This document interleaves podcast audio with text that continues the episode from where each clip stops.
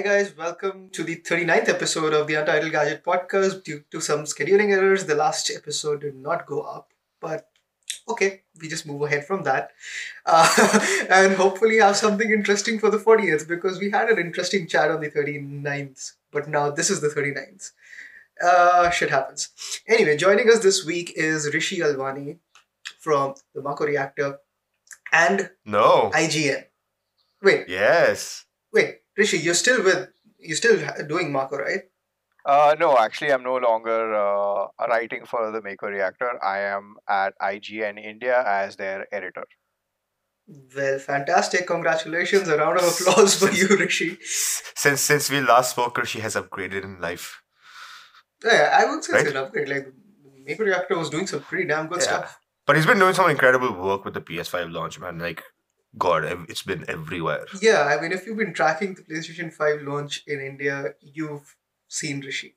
You've seen him on Twitter. He's, I mean, pretty much the one-man army who's been... You've seen him on Flipboard, you've seen him on Google News, you've seen him everywhere. In my defense, I've only been so overzealous because I have a lot of people asking me what's happening. So, trust me, for every story that goes up, there have at least been 5 to 10 people who got in touch before that story even went up. So PlayStation 5 like, it's not, so it's not like, oh, okay, something's trending on Google, let's do a story. No, it's like there's been genuine interest, and it hasn't happened in the last 6 years since I've been doing this full time. That hasn't happened before, where the interest is, I mean, maybe with the exception of Pokemon Go. Maybe with that exception, it's never been this organic in terms of interest in people reaching out. So yeah, that's been what's happening with that. I think this from now on, it's going to be Sir PS5 restock when. Oh, there's going to be an interesting update on that. Yeah, I mean, like, just building on that conversation, it's really cool to see follow-up conversations as well. Often, like in tech journalism, especially in India, like the conversation ends at the launch. A review maybe, but then for example, your report on how all the resellers fared during the launch window, like that was really insightful and really interesting to see. I mean, I did not expect Flipkart to actually deliver, and like Amazon fucked up in their own way. So it's really insightful to see deep conversations going on beyond just the hardware. Or for that matter, I mean, just the games as well. I think everyone fucked up, I have a feeling.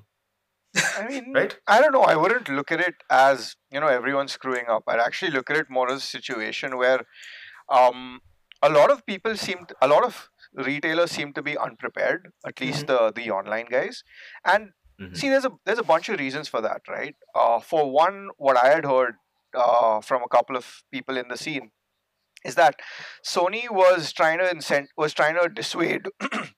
Sony is trying to dissuade offline orders, because they don't want a situation where someone goes into a store to get a PS5 and gets corona. That was their. Yeah. That's from what I heard was their logic. And at the same time, when you have a lot of their retail partners, right? You look at guys like Vijay Sales, you look at guys like Chroma, you look at guys like Games the Shop.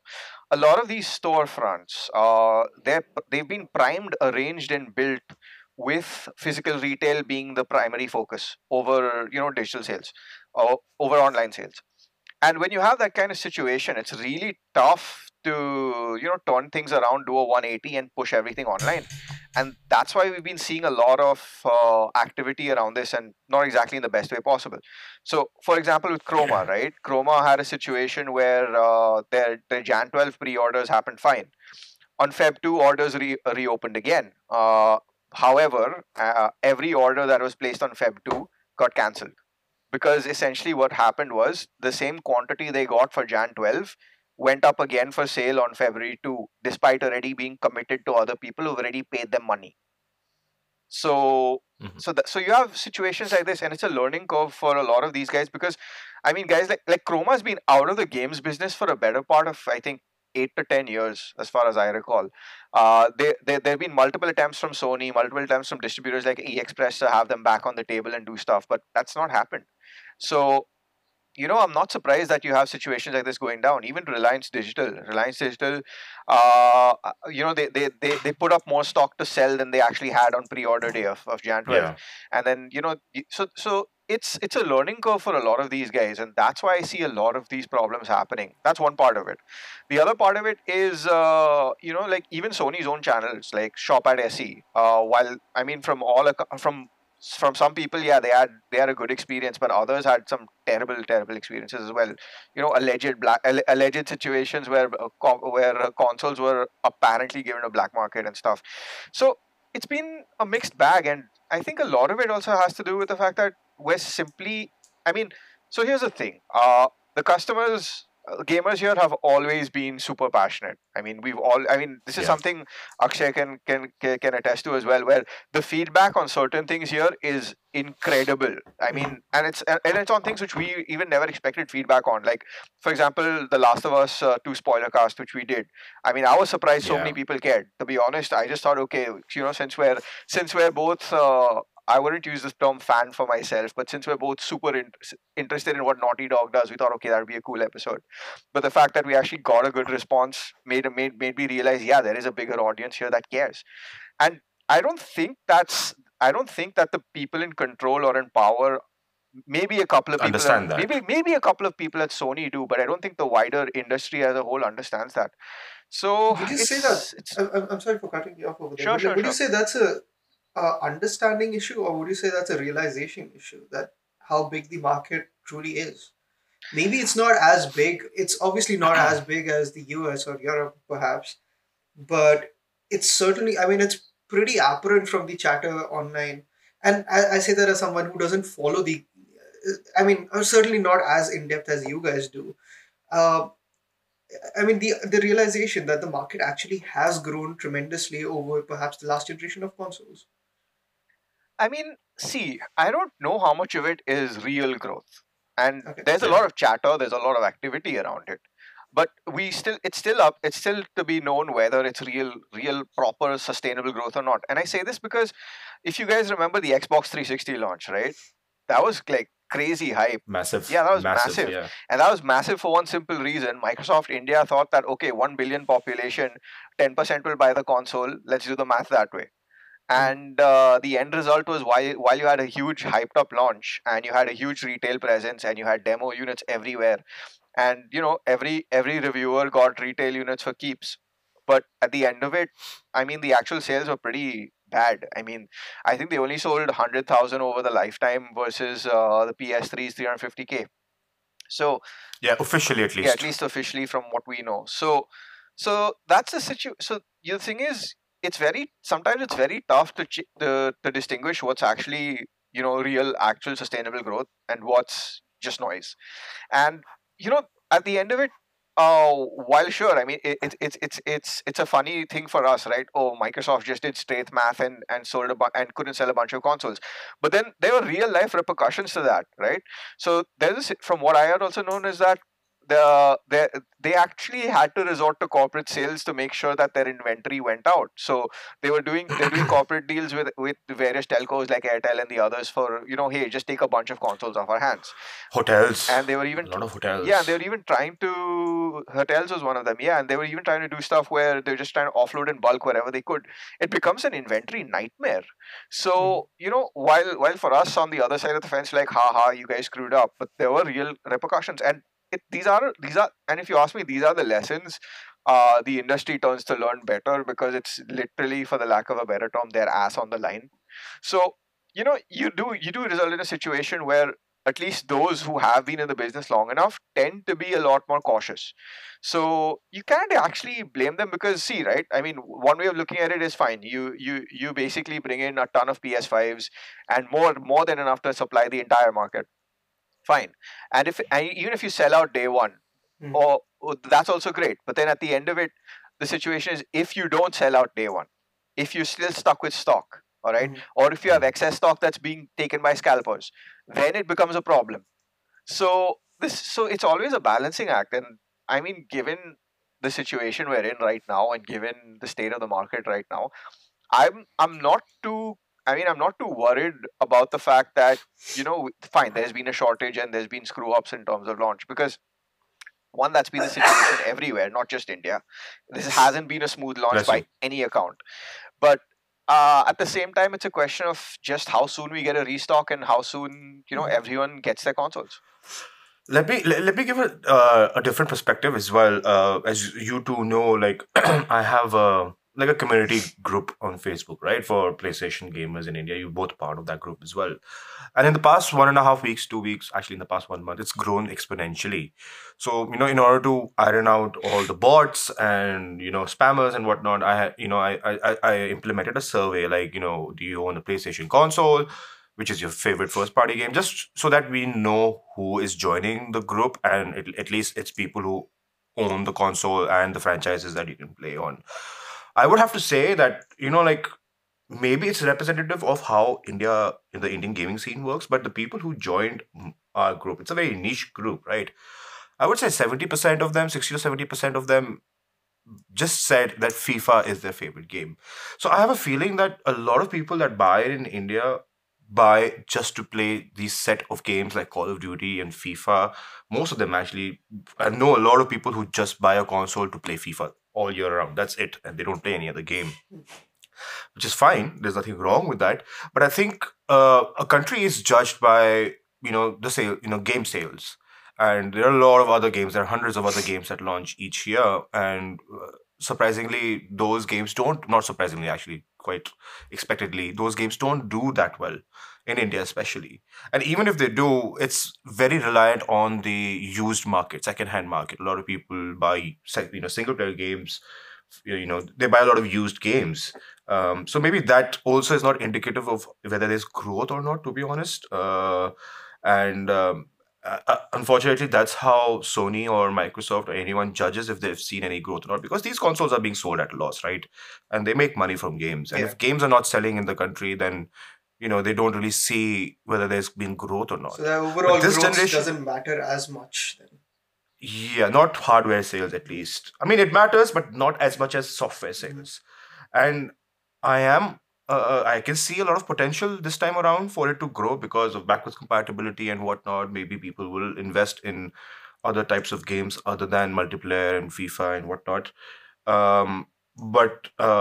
You never know. That's the thing. You never know. A lot of the India's market is actually been supported by the parallel import, how Rishi calls it. I call it grey market, because you know, people don't really like to pay $50,000 for a console when they can get for $40,000 from the grey market, right? Mm. This time around, it's not been possible because of units being very limited, people scalping, because 8 years ago, people didn't even know what scalping was, but now people are scalping units. Even I know someone who has two consoles right now, and he's such an angel for selling it for $50,000 to someone else. I asked him, why didn't you scalp it? Because everyone else is doing it. He's like, I just want to get my money back. I don't want to make a profit. I ordered two because I didn't know whether I would get a console or not. And both orders went through. But there are a lot of people who are doing that. And it's a very different, like I've been trying to buy the Series X and everyone's been selling it for a premium. And I really, you know, like, fuck it. I'm going to wait.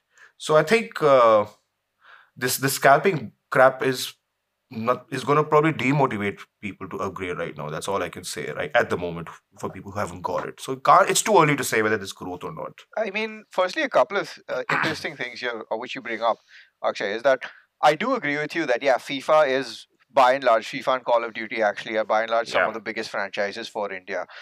And you are right, in terms of sales, outside Sony first-party behemoths like, you know, Spider-Man and God of War, and even Uncharted, to an extent, even Last of Us 2.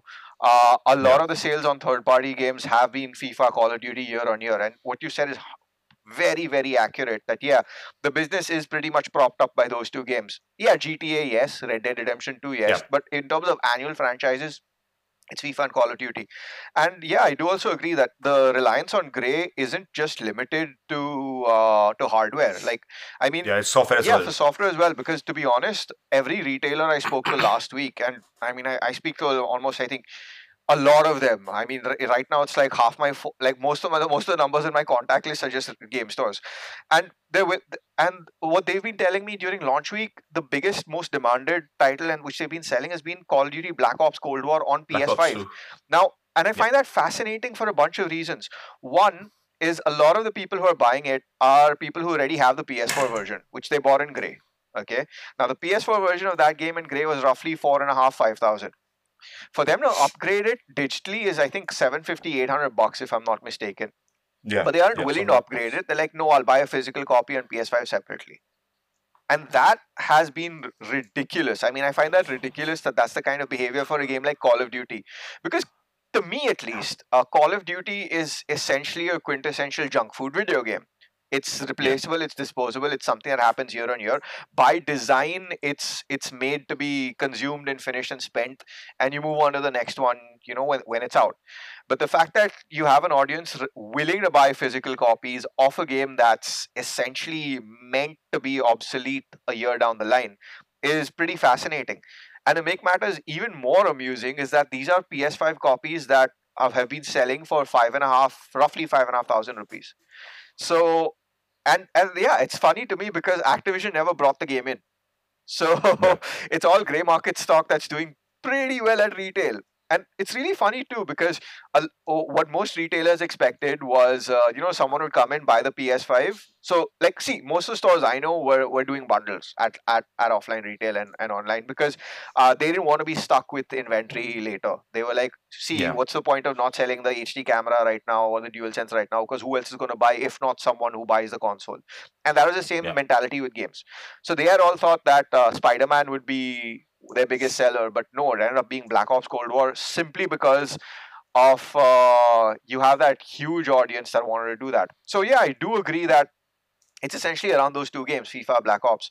And the other part of it, which I also agree on, is like you also have this situation where yeah, it's really tough to tell how much of this is actual growth, right? Because right now there's always a burst of activity and a really rabid audience around the time a console launches. It tends to peter down through the generation, you know, when people and then you have these games where the community will rally around, right? One will be FIFA, another will be Call of Duty, and usually every big first party exclusive.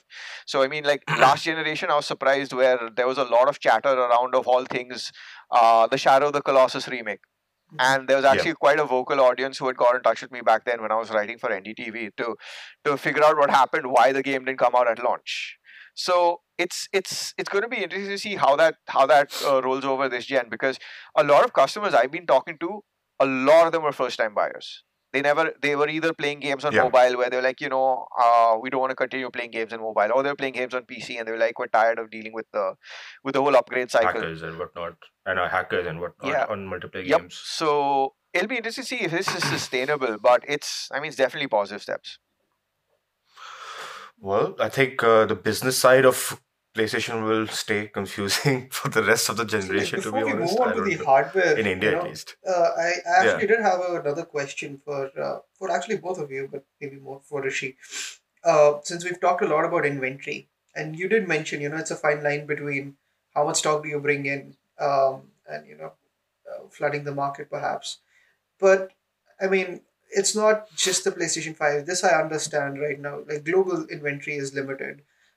Same for the Series X, but it's kind of been the case for the PlayStation 4 as well, where clearly there was at least a certain amount of demand, and the console wasn't quite readily available, at least through online channels, which is, I would assume that for the target audience of the console, that is a fairly big sales channel.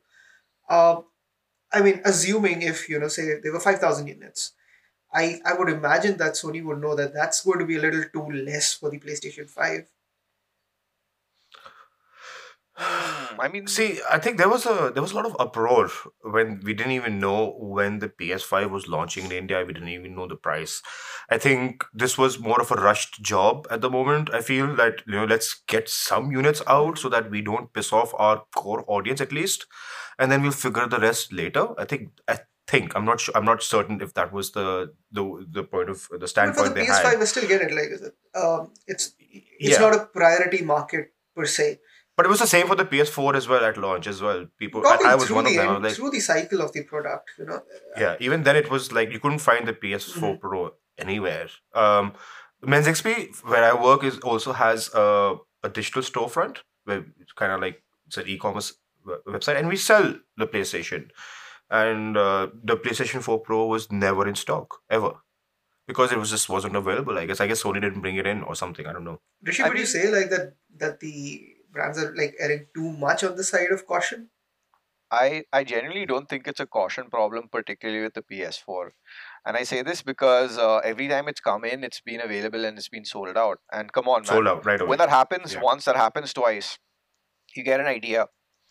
I think there's more to it because at the end of the day, I mean, fine, say what you want. I mean, let's be honest, we the community and people like us, we have our own opinions on how things like this work. But when you have salespeople who have a background in consumer electronics, who understand how things like this work, I mean, they would have seen the patterns as well, right? That, hey, you've sold out once, you sold out twice. How come we don't have regular supply? I think it's more of an issue internally within Sony. That's my speculation at this point. Sony has not told me anything. And that's why we have this situation through the PS4's life cycle. And I do agree the PS4 Pro has been hamstrung by these issues since the time it launched. I think in 2016 when it came out, sorry, 2017 was February 2017 was the India launch, if I'm not mistaken. And since then, fine, you had that first lot that came in, and then there were supply issues through and through, to the point where, from what I know, and this has been, I think, documented by me and a few other sites, where sites like Flipkart were hosting grey sellers who were selling PS4 Pros in India, but it was all Bangkok stock, Thailand stock, stock from other Asian markets.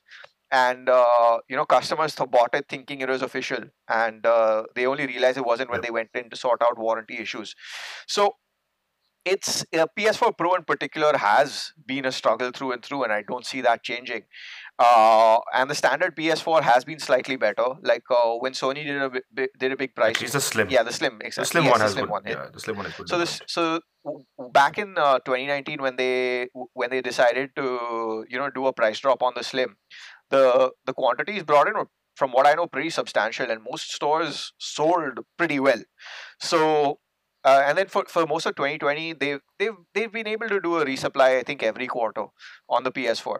So that ended up doing pretty decently through and through. But right now, and actually since December, if I'm not mistaken, you couldn't buy. It's been really tough to find a PS4 Slim in India, and PS4 Pro is basically, I mean, is like a unicorn at this point. You can't even find it. So I mean, I posted a picture of my PS4 Pro, like, you know, it's time to retire, the old lad, and. I got like offers to buy the console like for 22 grand, 23 grand. Guys, I'm like, at least ask whether I want to sell it or not, because I don't want to sell it. But people are already offering me money for it, and on Twitter, on my DMs. And I'm like, guys, that post was not an advertisement. I'm just, you know, putting it aside and it's going into storage. And that's how the demand is, man. Like, I mean, I just post a picture and people start offering money for it. I mean, I was looking up a relative of mine with a PlayStation. Like, I wanted to get him a PlayStation Pro last 2 months back or thereabouts. Not in stock anywhere. The regular PlayStation was also like not available for a couple of weeks at that point. So I just ended up buying him a second-hand one because, like, what else are you going to do? And yeah, it's just really... So it shows that there's still demand for that console. That's even though the next gen console version is here, but there's still demand for the older one. Absolutely makes sense. In fact, like Rishi, how do you foresee the PlayStation 4 playing out in India for the foreseeable future? Oh, that's an interesting one. Simply because there's been a lot of precedent for this kind of user behavior, and you know how Sony's strategy has been. Because if I recall correctly, during the PS3 360 era, at least the first couple of years, what would happen is people would read about the PS3, or they'd see, or they'd check out the 360 ads, you know, with Akshay Kumar and Yuvraj Singh and all that, and get pretty hyped and, oh, okay, let's go into a store and buy it. They'd walk into a store. Oh, the PS4 was around 60K, and the series and the 360 was around $20, starting at 20K for the arcade version. And they're like, damn, it's so expensive. Then at the same time, the sales guys and the branding in store was like, hey, you know, you can pick up a PS2 for 10K. And that sold very well because it wasn't just the console you got for 10K. It was a console and a couple of games. The bundles were really good. I mean, the reason why PS2 was still being manufactured for a very long time was because of India, probably. Yeah, markets like India, markets like Brazil, it did pretty well through and through. So this is around 2007 to 2008, 2010 in that range. Yeah. This was still doing very, very well.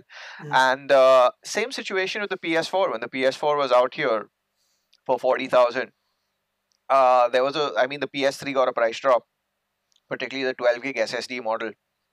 And the standard, 500 gig console, the grill toaster, whatever you call it, version. Yeah, it's doing pretty well. The super slim. Sorry. Yeah. So those did very well at the time, and I think Sony even had had TV ads around the super slim, if I'm not mistaken. Mm.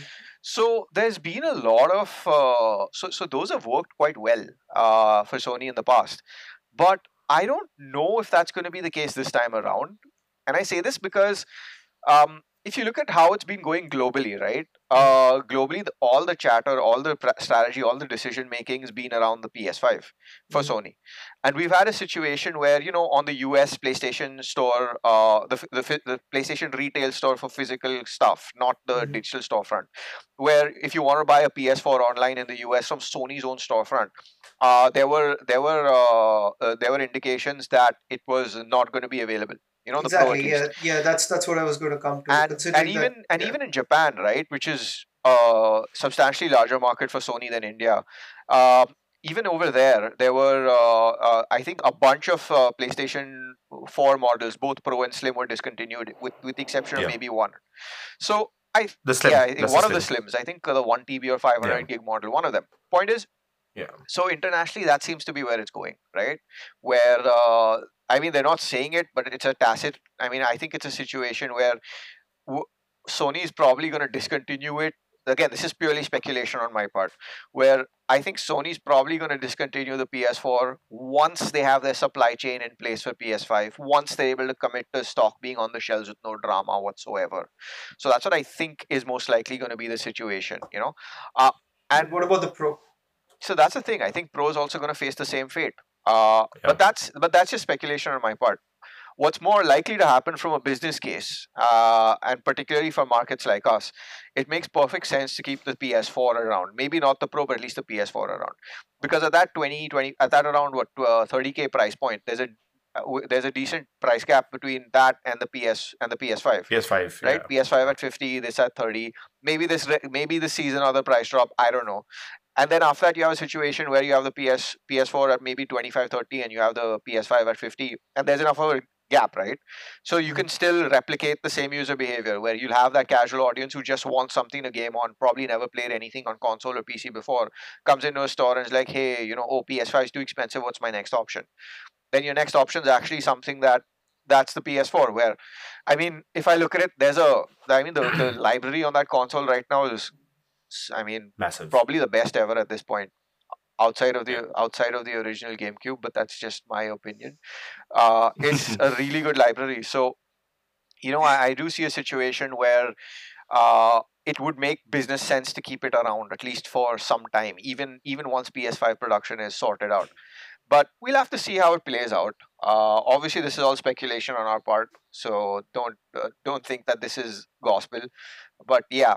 That's how I see that playing out. I would like to hope that we see a situation where the PS4 does sell for some period of time, because there is still an audience. There are people who want it. Sure, it may not be as large as the PS5 crowd, but I look at it this way, right? We have a situation here where a lot of people who come into the ecosystem of consoles come in because of the exclusives, and then they stick around because of them. So I'd like to see that part of the audience grow, because it's an interesting crowd. It's a different crowd from the usual FIFA Call of Duty audience. It's a more discerning crowd, which is interesting to see, because they're only in it for the exclusives. They're only in it for first party stuff, and that's also part of the reason. Which has changed in the last few years. Yeah. I've been noticing that as well. And while it's not anywhere as closest to the FIFA crowd, it's just nice to see a different audience come in and play games. Yep. I'm definitely, and on the PlayStation just for that. It's the exclusives which keep me here.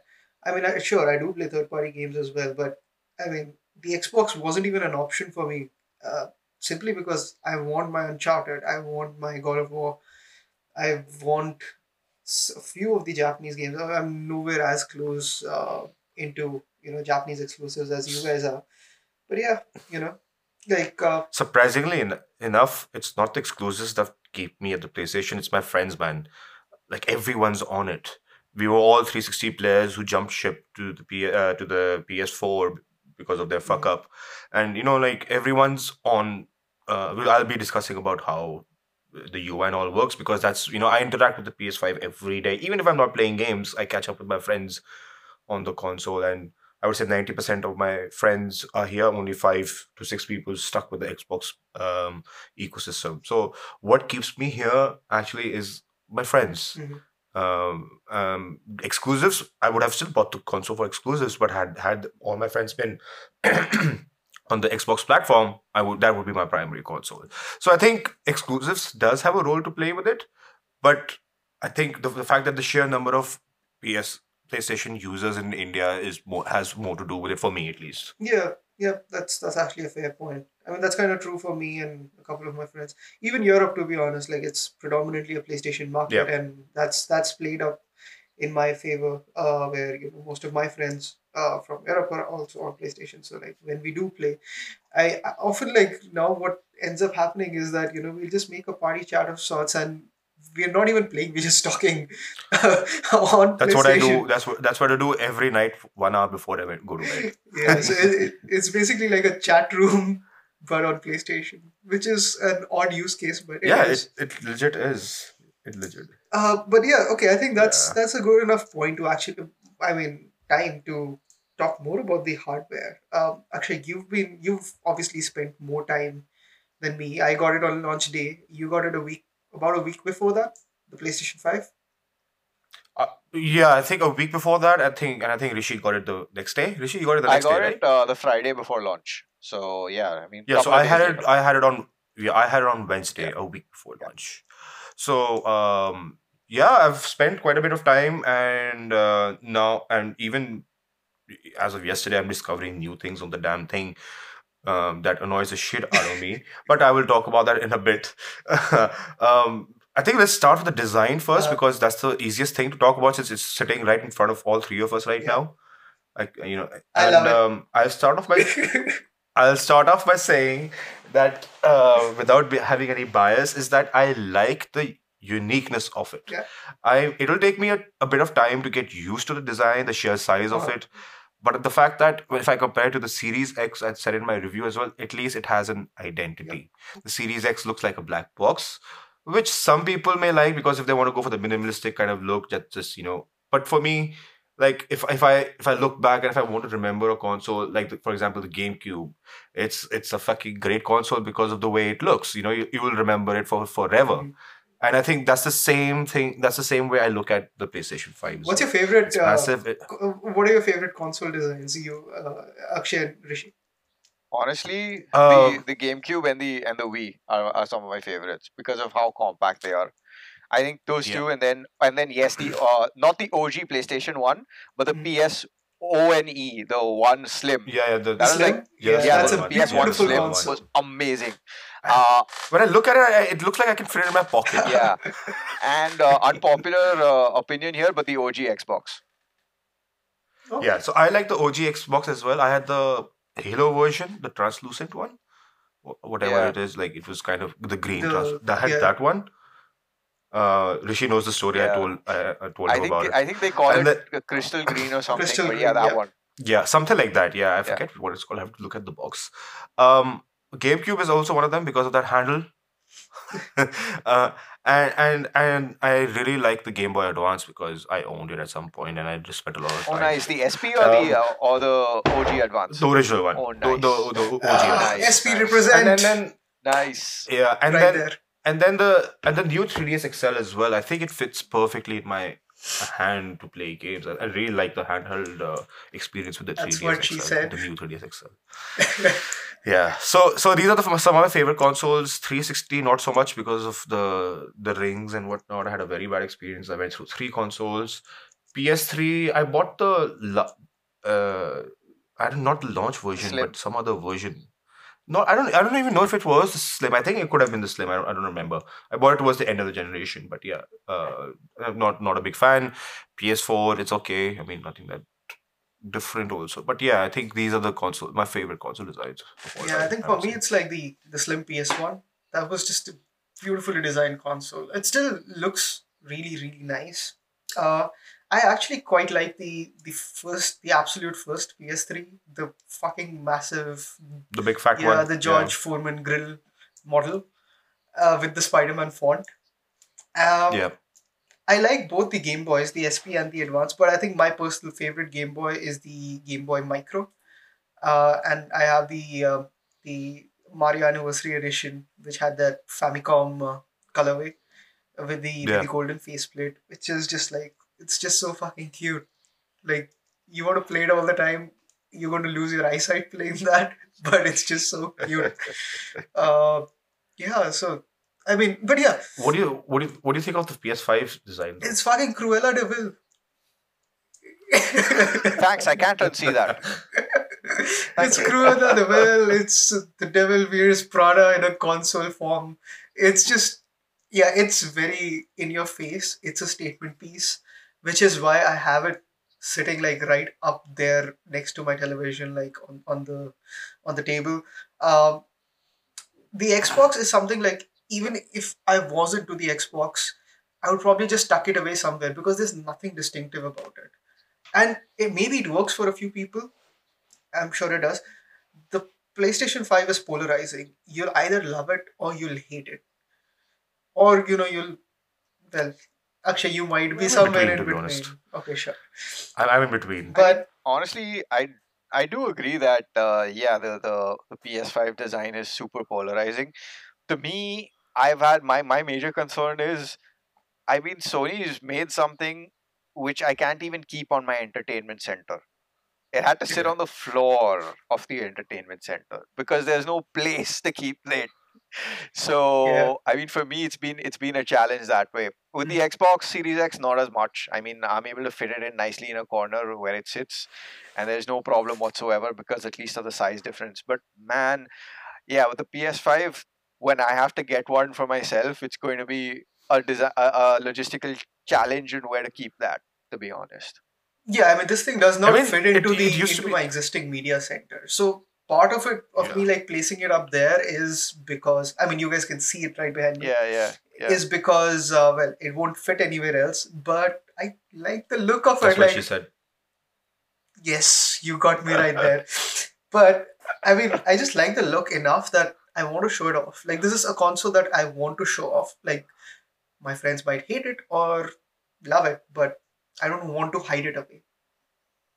You know, traditionally, Microsoft was the one who would make chunky, big consoles, and they were hated for that. And this time around, it's flipped. Mm-hmm. Like, Sony is the one with the bigger console. Usually Sony, Rishi's read my review, I don't know if you read it, but we've discussed this in the past where Sony would design consoles for the Japanese homes because, they're not as large, they're quite minimalistic, and they are... and their audience and Japanese people tend to like sleeker stuff than big chunky boys. This thing is as big as a Japanese home. A Japanese man could live inside it. I mean, the Xbox fits well into your overall setup. I think I miss it, to be honest. Now that it's gone, I want to buy one. But but yes, I the only thing I liked about the design is the fact that it's distinctive looking. I'm surprised how sturdy the base is, to be honest. Yeah. I thought it was going to wobble and whatnot, and I've accidentally bumped into my table a few times, and it didn't wobble. So I was happy to see that. Yeah, I mean, it's still not like it's not as if it's all perfect. Like, I'm not too pleased with the curving faceplates. I would have preferred something a little more flat, because I mean, like if you look at it from an angle, it just looks a little warped of sorts. I don't know how else to put it. I don't think this console has a true flat surface. It does not. Anywhere. There's nothing flat on it. Yeah. So like, I mean, this has to be the thing that goes right at the top of your media pile if you've got it like that. It's damn heavy, so like don't place it on other electronics. But in case you choose to, it'll have to be right at the top because. You can't place anything on top of this. I mean, my Switch was sitting on top of my PlayStation for a while, but that's not going to be the case here. Yeah, it can't happen now. Yeah. I love the design. I mean, so far, I think there's a couple of things that have really stood out for me. Graphics and all are nice. They're going to be relatively consistent across consoles. So, sure, the Xbox is a little more powerful. Some games might have a few more frames. I don't personally care about that. I am of the opinion that, like, if you're chasing frame rates, just be on PC anyway. But it's the controller that really adds. That's the true next-gen thing for me. How quiet this console is. And just generally faster loading times across the board. Now, that's a feature that's going to be true both on the Xbox and the PlayStation. Maybe in some cases more on the PlayStation. I don't know. We'll see how that plays out. But just the fact that this console is so damn quiet. Because I was playing... Right now. I don't know. It's like way quieter than my PS4 ever was. And I think one of the last games that I played on my PS4... I know you're going to hate me for it, both of you, was much later into the generation, was Ace Combat. But then flying a jet in Ace Combat, I was like literally living the VR life because my PlayStation sounded like a jet engine. So, like surround sound thanks to the PlayStation. So basically the PS5 version was inferior in comparison. Because you had actual acoustic accompaniments on the PS4. I'm missing out on that immersion for sure. I heard you like a jet engine in your jet engine, so you put a jet engine in your jet engine. Yeah, I mean, those have been the key standouts for me. What about you guys? I mean, for me, I do agree the controller is miles ahead of what I expected. Pun unintended, because Miles Morales. But yeah, it's a really good controller. DualSense, for me at least, with the Spider-Man games and FIFA have been really nice. I really like the implementation. And I think that, to me, that's the biggest selling point. It's not the fast loading times. I was perfectly content with the loading times on PS4, particularly towards the end of the generation. They got better. To me, it's the controller. The controller is, as someone who basically thinks the GameCube controller and the original Duke Xbox controllers are the best controllers of all time, this is very strong competition. I love the controller. And it's, if you ask me, one of the best reasons to pick it up is for DualSense. There have been reports of the adaptive triggers failing, but touch wood, I haven't faced any issues yet in my short time with the console. I really like the implementation. I just hope we see more games supported. Now, there are rumors of Microsoft making something similar. There have been patents that have been found, I think. So, it'll be interesting. They sent out a survey as well. Yeah, so it'll be very interesting to see if Microsoft has something in terms of haptics and DualSense and adaptive trigger feedback. Because if that does happen, that would mean we see greater third-party support for DualSense. I've heard that Black Ops has some crazy good implementation on it, but I haven't played that yet. And I do agree, DualSense is... perhaps my number one reason to care about this console. In terms of day-to-day, the games have been good. I've been playing a lot more Demon Souls than I expected, which is quite insane considering the PS3 version was an absolute nightmare and a dumpster fire to play. It's like with the PS3 version of Demon Souls, you are essentially fighting with the controls. It was that unintuitive. Everything seems to be smoother out here. It's a lot better. The art direction is a bit different compared to the original, but it's still a really good game. So that Spider-Man Remaster has been a lot of fun. Spider-Man Miles Morales has been a lot of fun. Those two have been great. FIFA has been very, very good. I think I played more FIFA than I would like to admit on this console. Yeah, same. It's been really good. So, so far from the game standpoint, it's been good. But my biggest concerns are not even the games. It's that damn UI. Seriously, Sony? We'll get into that. Seriously, Sony, what were you thinking? Man. So basic things, right? For example, patch notes. I can't see the patch notes or updates to the PS5 games. I can still see them for PS4 games, thank God. But PS5 game patch notes are missing. Second thing is, there are no themes, no wallpapers. And I'm a little sad about that because I really like the fact that I could have PS4 themes, particularly some of the. There are actually, if you actually went and actually spent time on the PS4 theme store, there are actually lo-fi, hip hop, chill themes. And I'm not kidding. Those are their actual names with god tier animations and stuff. Nothing of that here, and I'm a little disappointed. I thought that they could have built on the UI improvements and the feature set of the PS4 UI and bring that over here, but it seems that they're starting from scratch, and I'm kind of disappointed. It's a little too Spartan. I like the focus on, you know, the big artwork, but I mean, if you're looking at this, I mean, I've got a 49-inch screen here, and I'm sure like people are using much larger displays as well.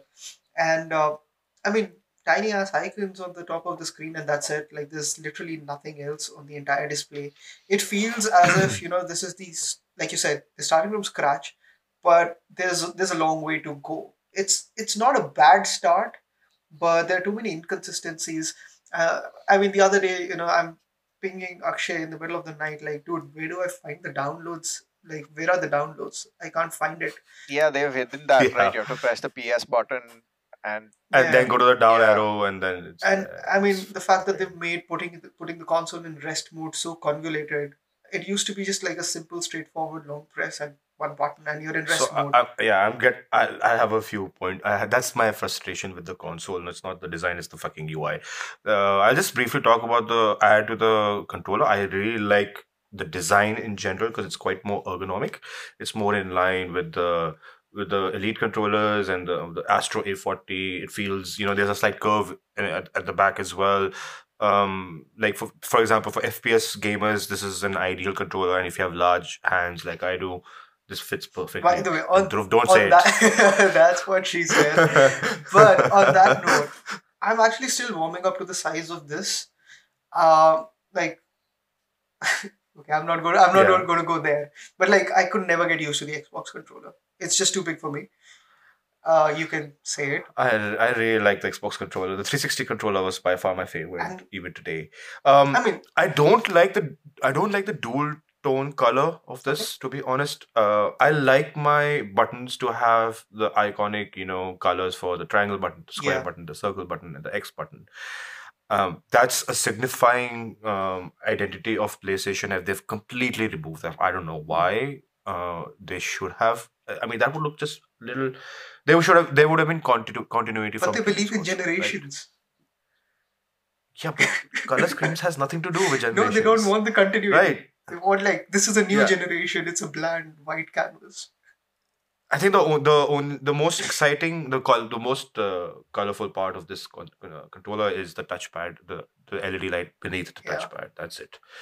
So yeah, I would have liked to seen those buttons because, you know, I'm a PlayStation user and I want to see that because, you know, I identify with it quite a bit since the very beginning.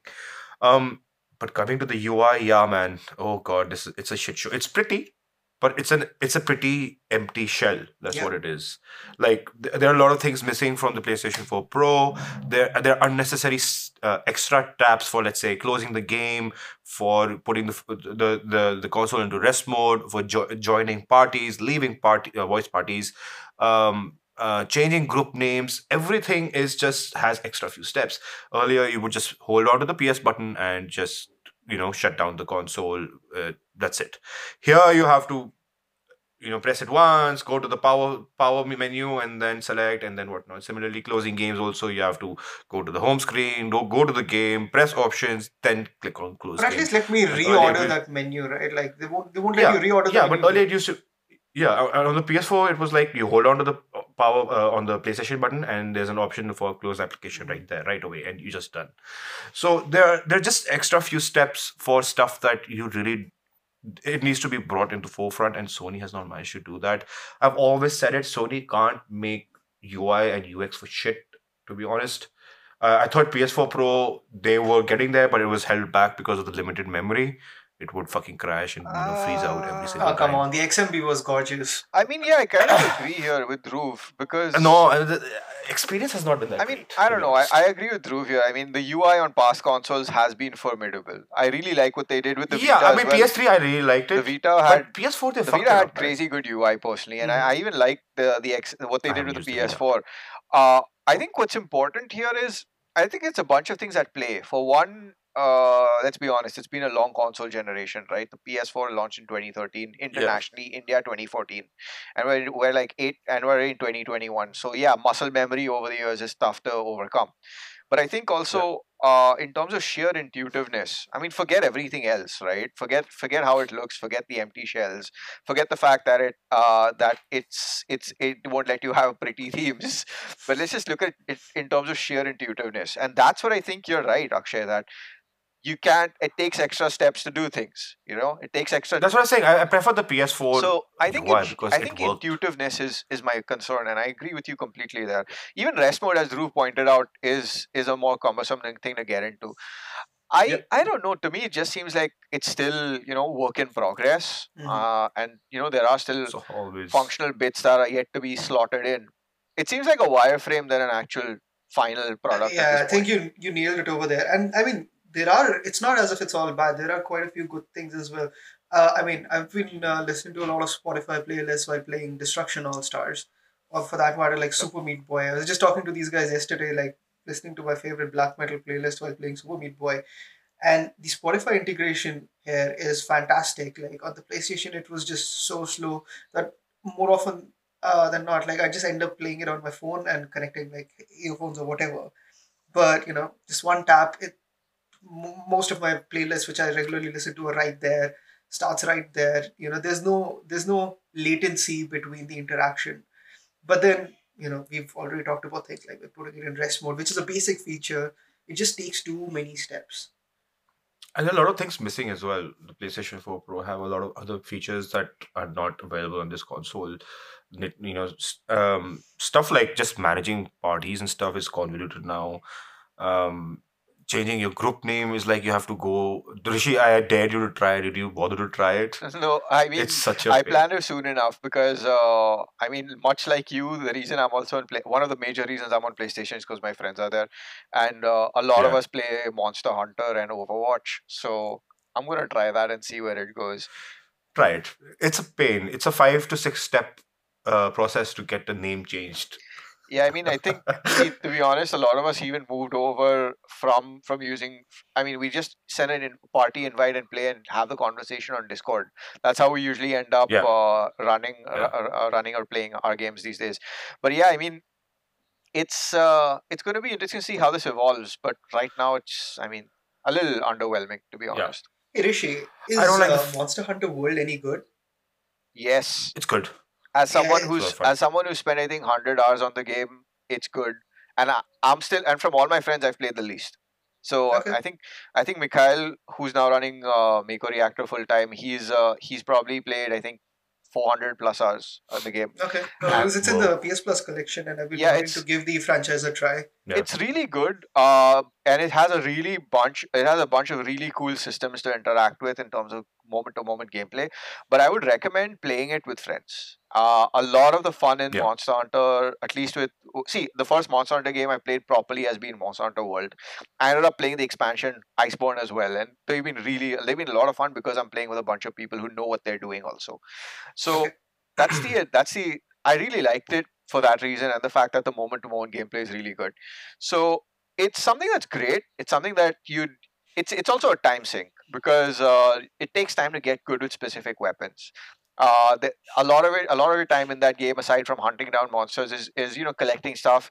It's basically like this: you go in, you beat a monster, you take its loot, you take loot and whatever they drop, craft a bigger and better weapon to kill the next monster. That's essentially the loop. Really? The loop in a nutshell. So it has a bunch of systems, a bunch of things that for a newcomer may be a little daunting. But if you've got friends playing it, it's good. And speaking of loading times, on Miles Morales, it's legit fast travel. For the first time in my life, I can say that fast travel is actually really fast. It takes about a second to go to places. But I think the one game where I see this console shine the most is Devil May Cry 5 Special Edition. Because the loading screens are on point, the graphics look incredible, and they've also got optimizations for the DualSense control. I mean, if you want to look at a third-party game that is perfect for the console, it's Devil May Cry 5 Special Edition at the moment. So I highly recommend checking out that game if you have that console. But as for the adaptive triggers For multiplayer games, I actually prefer it off because it fucks with your mind. But Rishi, you're right. There are a lot of customizations for guns and whatnot. There's real resistance. Let's say if you're using an AK, the controller vibrates in a different way as compared to a different console. Even when there's recoil, the R2 trigger behaves differently. So I would recommend using adaptive triggers for single player games. But if you're playing competitively, let's say on Warzone, or not really FIFA, but Warzone specifically, because that's where I found it annoying and I switched it off. Same with 3D audio. Sony has not figured that out completely. Again, in Warzone, on Miles Morales, it's fucking brilliant. But on Warzone, where you have to listen to footsteps a lot, at least in multiplayer, it was all over the place. So I think it's more of Activision's fault rather than Sony, but you will come across that problem a lot if the game is not optimized for that 3D audio sound. So yeah, I think that's where I stand with the console. I mean, right? I do agree with you with the 3D audio part. In fact, if we look at it, third-party developers have been able to take and harness DualSense a lot better than they have with 3D audio. And it's not just the launch lineup, right? Even upcoming games.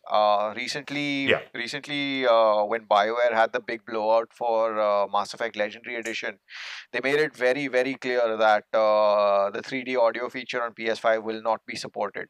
I mean, fine, granted, possibly looking like an edge case, given that, you know, that this is basically a remake of a game that's of a series that's been around since 2007. But if you look at the fact that between February and May is when that game is out, there are very few titles to look forward to. It is a bit glaring that one of what seems to be or touted as the hallmark features of the console isn't being used by one of the bigger third party publishers for the platform. Yeah.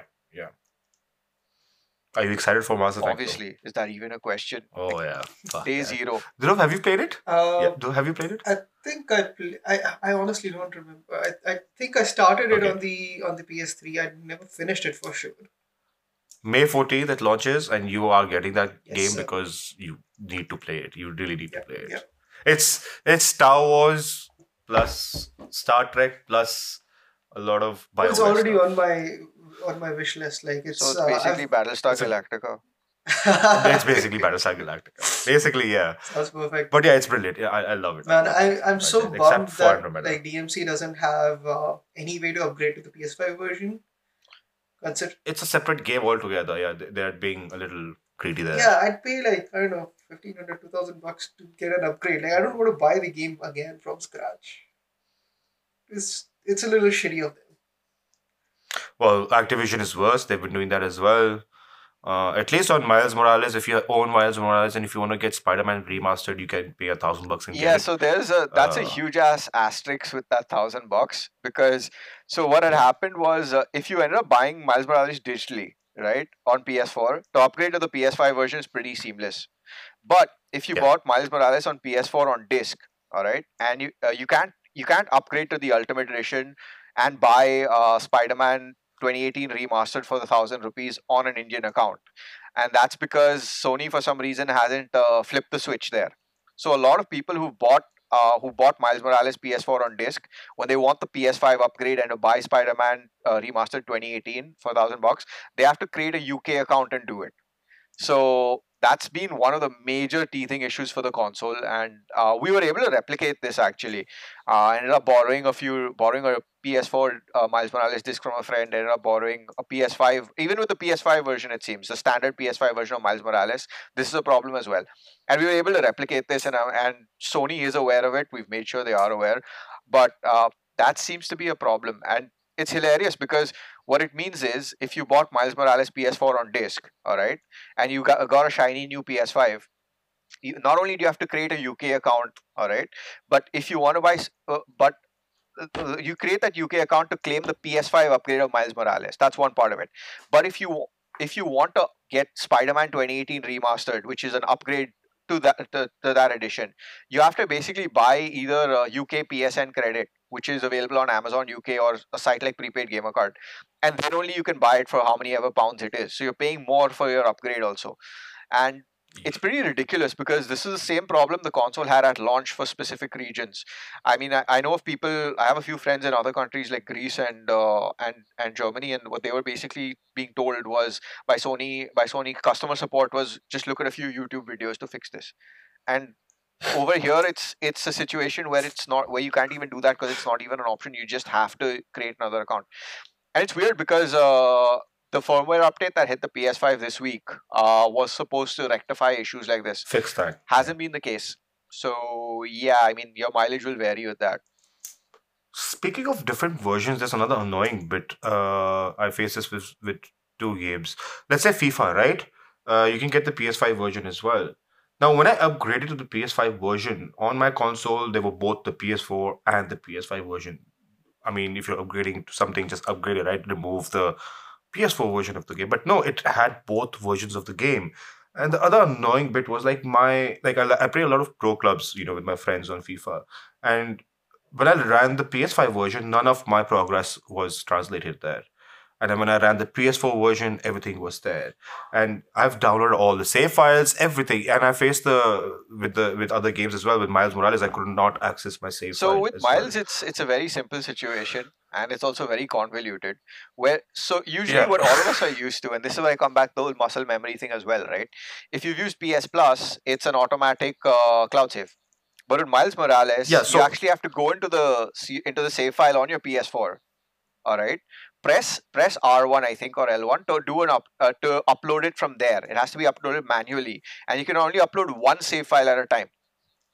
So you have to go back to your PS4, upload that one save file. Switch off your PS4, plug in your PS5, boot up Miles Morales there, download that save file from the game, and then you'll be and then it'll carry forward. And so that did not happen for me, and I even exported the save file on a USB drive, and it still didn't pick it up. Yeah, so it's very convoluted. I wanted to kill myself right after that. To be honest, and this is what I think we've all been taking for granted on the PC side of things and with the Xbox, where a lot of this is a lot more seamless. Where, you know, at least publishers, wherever they've had control, they've done a better job. Because if I look at what Ubisoft's doing this generation, right, where if you buy... where if you buy a Ubisoft game on PC and later down the line, let's say you want to play it on PS5 or you want to play it on Series X, your save files carry over. And I think that's fantastic. That's how I tested Valhalla on my PS4 and then on the Series X as well. Because Ubisoft Connect basically keeps on uploading your save file, and you can it's seamless as hell. And I can't believe Sony can't do that. It's just weird. Everyone is on, you know, can do that now. Even the Switch can do it. Everyone's on it. Sony does not have a great streamlined way to get your save files there. I mean, I have it on the USB drive. I have it on the cloud. I have it everywhere possible, and I still can't access my save file on Miles Morales. That's a little annoying. Yeah, I do agree. Very annoying. It's not as seamless and frictionless as it should be. No, not at all. But, by the way, did you guys figure out what does that do? I grabbed Control the other day, which is. Yeah, let's not even get into that story where the entire thing about no upgrades for anything but the Ultimate Edition, and now the Ultimate Edition is on PS Plus. But okay, I didn't pay for it, so that works out. So when you tap the options button on the game, you get an option, which game version do you want to play? With the tick mark. Does it mean that it's downloaded both versions? But when I go to the storage option, it only shows the PS5. So what you have to do is on the game, press options, press delete game, click on delete game, and then I did it just yesterday. Then two options will show up: the PS4 version and the PS5 version, and you have to tick which one you want to delete, and then you can delete it. Because on storage, if you go to the settings menu, if you go to storage, it will show up as one game. It will not distinguish between the versions. But if you go to the game specifically on the home menu, press options, press delete, then you will see both versions. This is why I say I hate the fucking UI. You will see too. And I discovered this day before yesterday, by the way. But you know what all of this is reminding me of? And this is where I think Dhruv will actually understand and maybe get some PTSD. This reminds me of Android's early years. This is so reminiscent of Android's early years, it's not even funny. Like, if you're one of those people who listen to this podcast and owned, let's say, a Galaxy S or a Galaxy S2, you'd know exactly what I'm talking about. Yeah. But like in storage, like it's taking up something like, I don't know, 20 something GB. So that can't be both versions of the game, I guess. So no, that's the thing. There's no way to find out. So this is the only way to find. That's how I deleted the PS5 version of my FIFA save file, not save file, the entire game actually, because my progress wasn't showing up there. Like I had like some 70 games on pro clubs, and my character was upgraded to like 86 something. You know what I'm talking about, Rishi, right? See, I don't know, man. I play FIFA casually, and if you every time you say pro club, the only pro club that's there is Arsenal. So yeah, I'm just leaving it at that. Pro club is a way for like more than two players to play together. I know. Against other players. Yeah. So that's the one. And then you have your own character there, and it's like you earn points and you invest into your attributes. It's like an RPG kind of a system. So that's what matters the most, and that didn't show up on my PS5 version because my player was like, literally I'm half curious if this is like some sort of backwards compatibility, like the Windows XP or Windows 7 mode built into Windows where it's good. I have a feeling the backwards compatibility bit was an afterthought. I think they didn't. Oh yeah, I do. Actually, that's a very valid point, because if you notice how they changed the marketing around on PlayStation 5, the messaging around PlayStation 5 after Microsoft's May showcase event where they really doubled down, tripled down and said generations don't matter, seamless progress. Yeah, this seems like a very last-minute change where, if you look at Sony's messaging from September onwards, it's been very much in favor of things like backwards compatibility, which I think was a blind spot in their strategy at that point in time. This is probably teething problems which they're facing, and who knows? Hopefully, we'll see a rehaul soon enough. But I mean, it will get fixed soon. But I think this was an afterthought, and they just put it in right in the end, which is why there were so many issues with different versions of the game, and like it didn't even notify you what version of the game you were playing earlier, and they just included that I think a month ago or something. No, I mean I'm really curious what you guys think of this. Like, okay, perhaps I mean the marketing aspect was very obvious, but it's not as if they could have coded in support for backwards compatibility last minute. The way that I see it, maybe they weren't expecting it to be as big a deal as it actually is, and that's why the issues with like versions, because it's not as if like they can just build in support for PS4 games in 6 months. Actually, backwards compatibility has been a huge deal from the very beginning. Like if you look at I think it was at Nintendo back in the day. No, I know the 90s. Historical aspect of it. I also know like how much of a ruckus there was when the PS4 did not support PS3 games. And I mean, it is still a pain point because it's always going to be because there's still no modern way to play PS3 games unless you emulate them. I mean, there is one way which is using PS Now, but that's not exactly foolproof. Yeah, that's not feasible. And like especially with PS4, when you have a library of thousands of games, you can't just leave that behind, because that's a lot of, especially with people with physical discs, that's a lot of games that you cannot play on the new console.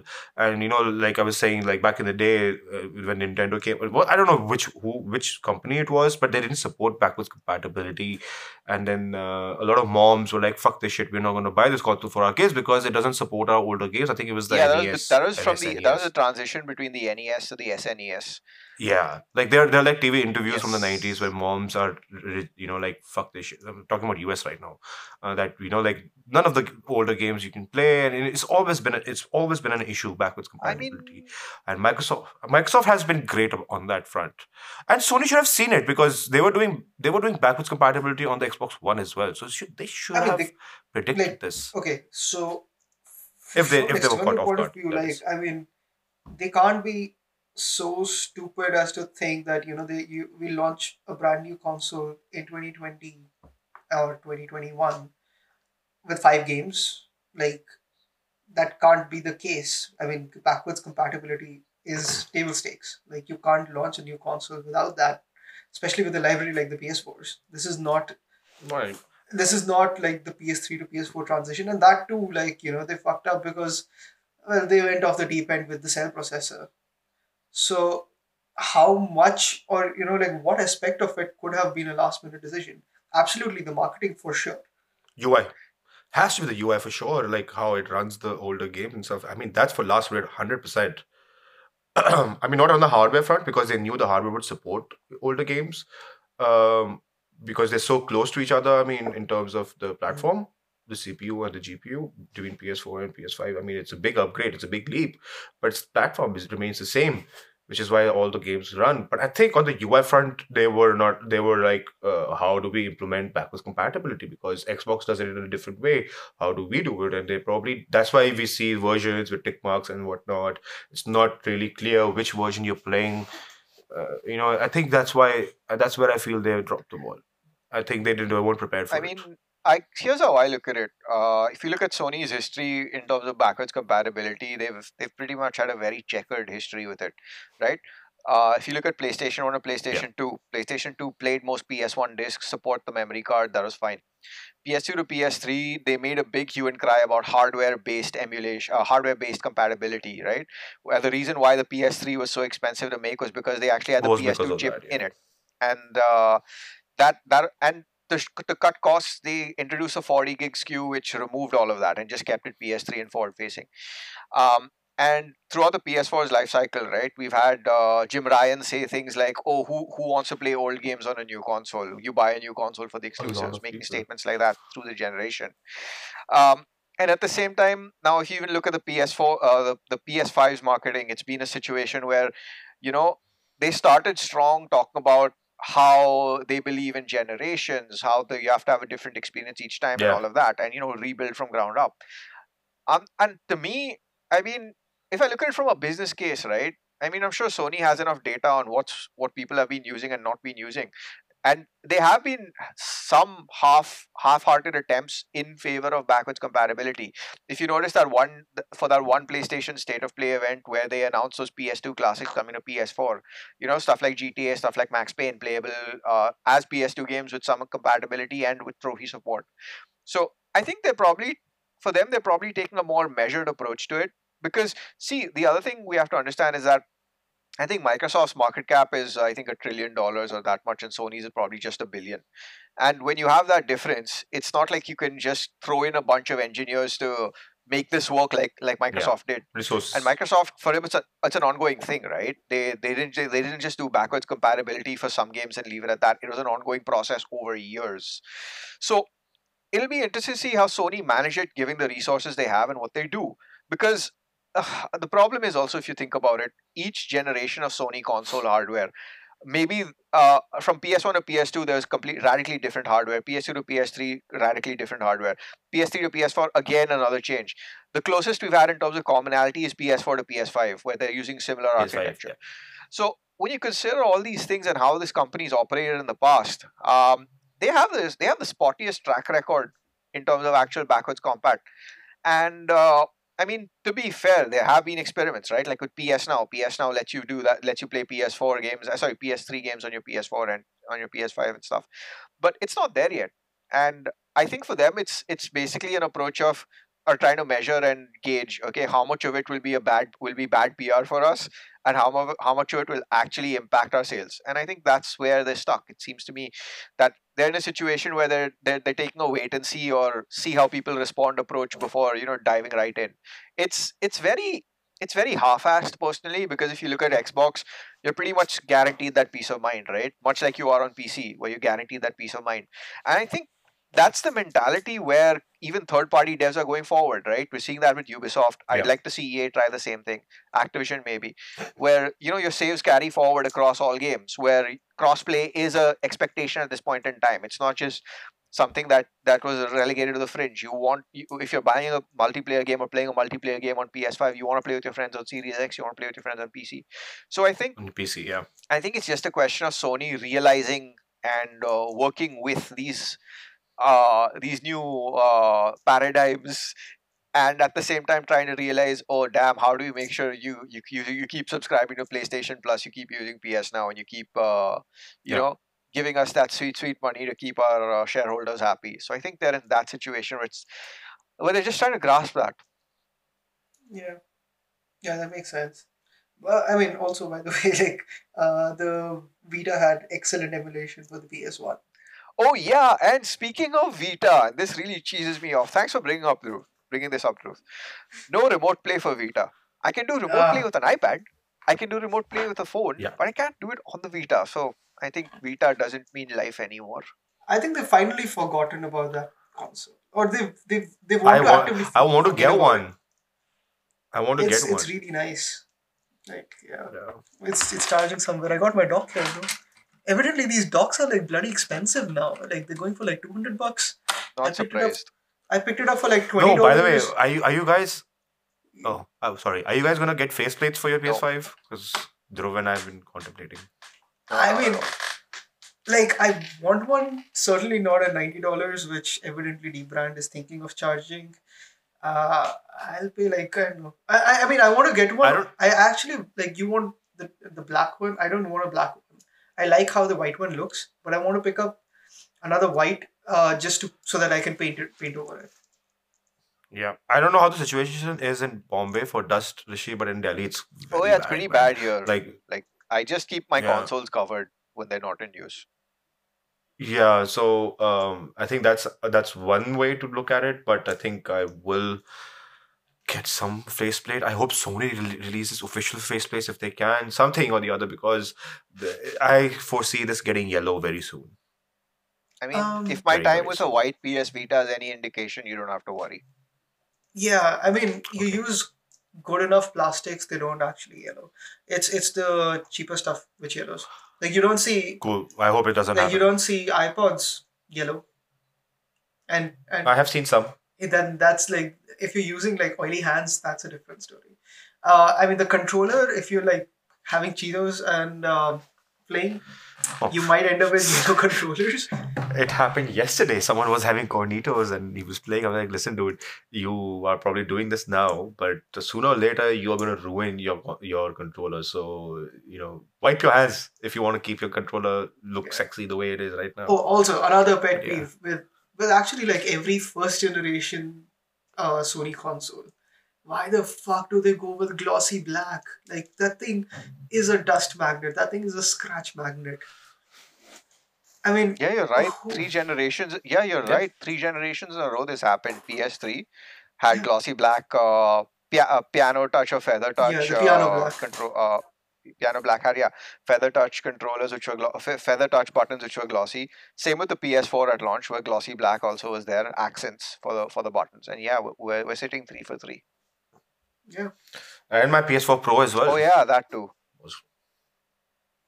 It was glossy all over, so there was literally I could see a layer of dust every morning and I would clean it up like every morning. I've seen the scratches on your PS4, dude. Yeah, man, and I don't put anything on it. So yeah, well, I think we've lost the roof. Well, I think we've probably spoken about almost everything. I think Dhruv left at a perfect time as well. I think we should end this episode now. But if you have any other questions regarding the PS5, you can always bug Rishi on Twitter every day, every time. Thanks, Akshay. I'm just kidding. Don't bug him that much. But if you want to know everything about the PlayStation 5, the stocks and everything, visit IGN India, and Rishi is always on it, on top of it. So yeah. And you'll probably see something from me as well. Maybe, I'm not sure. Maybe about more games than the console itself. Oh, nice. Yeah. And then, I don't know, Dhruv was always talking about the PlayStation whenever you meet him, see him, so you'll probably hear him. But yeah, I think that was, I was just saying, Dhruv, that you left at the perfect time because we were probably coming to a close as well. Yeah, no, my call dropped. But I mean, yeah, I think what I was trying to say at that point was that it's not even just, I've seen your Star Wars Edition console, and that thing is scratched to hell. Yeah. And I don't do anything on it, man. Nothing. Yeah, it's just a problem with piano black finish. Like, people who listen to this podcast or know me in real life, like, no, I'm a bit of an iPod addict. I've got like a huge collection and I buy them and restore them, etc., etc. And it's those 5th gens. Like, everything that soft plastic does not stand the test of time. And there are ways to clean it up, but then, I don't know. It's just a bad choice. It was a... Final question, though. Have you guys retired your console yet? No. The PS4? No. I gave it to my younger brother. So... Okay, so that's kind of... So in my case, it's because I haven't picked up a PS5 yet. My unit, in fact, has been sent back to Sony already. So... I'm probably gonna keep my PS4 Pro around for a while, and I mean, yeah, my Xbox One X pretty much died a week before the Series X showed up, so that's been retired. But yeah, it's pretty much PS4 Pro for now. And yeah, Dhruv, actually, you're right. It's regarding glossy consoles, because my PS4 Pro is a Spider-Man edition glossy. PS5. It's a glossy PS4 red console Pro, and that is a dust magnet as well, which is why it's covered most of the time because of scratches and dust and the entire 9 yards of stuff.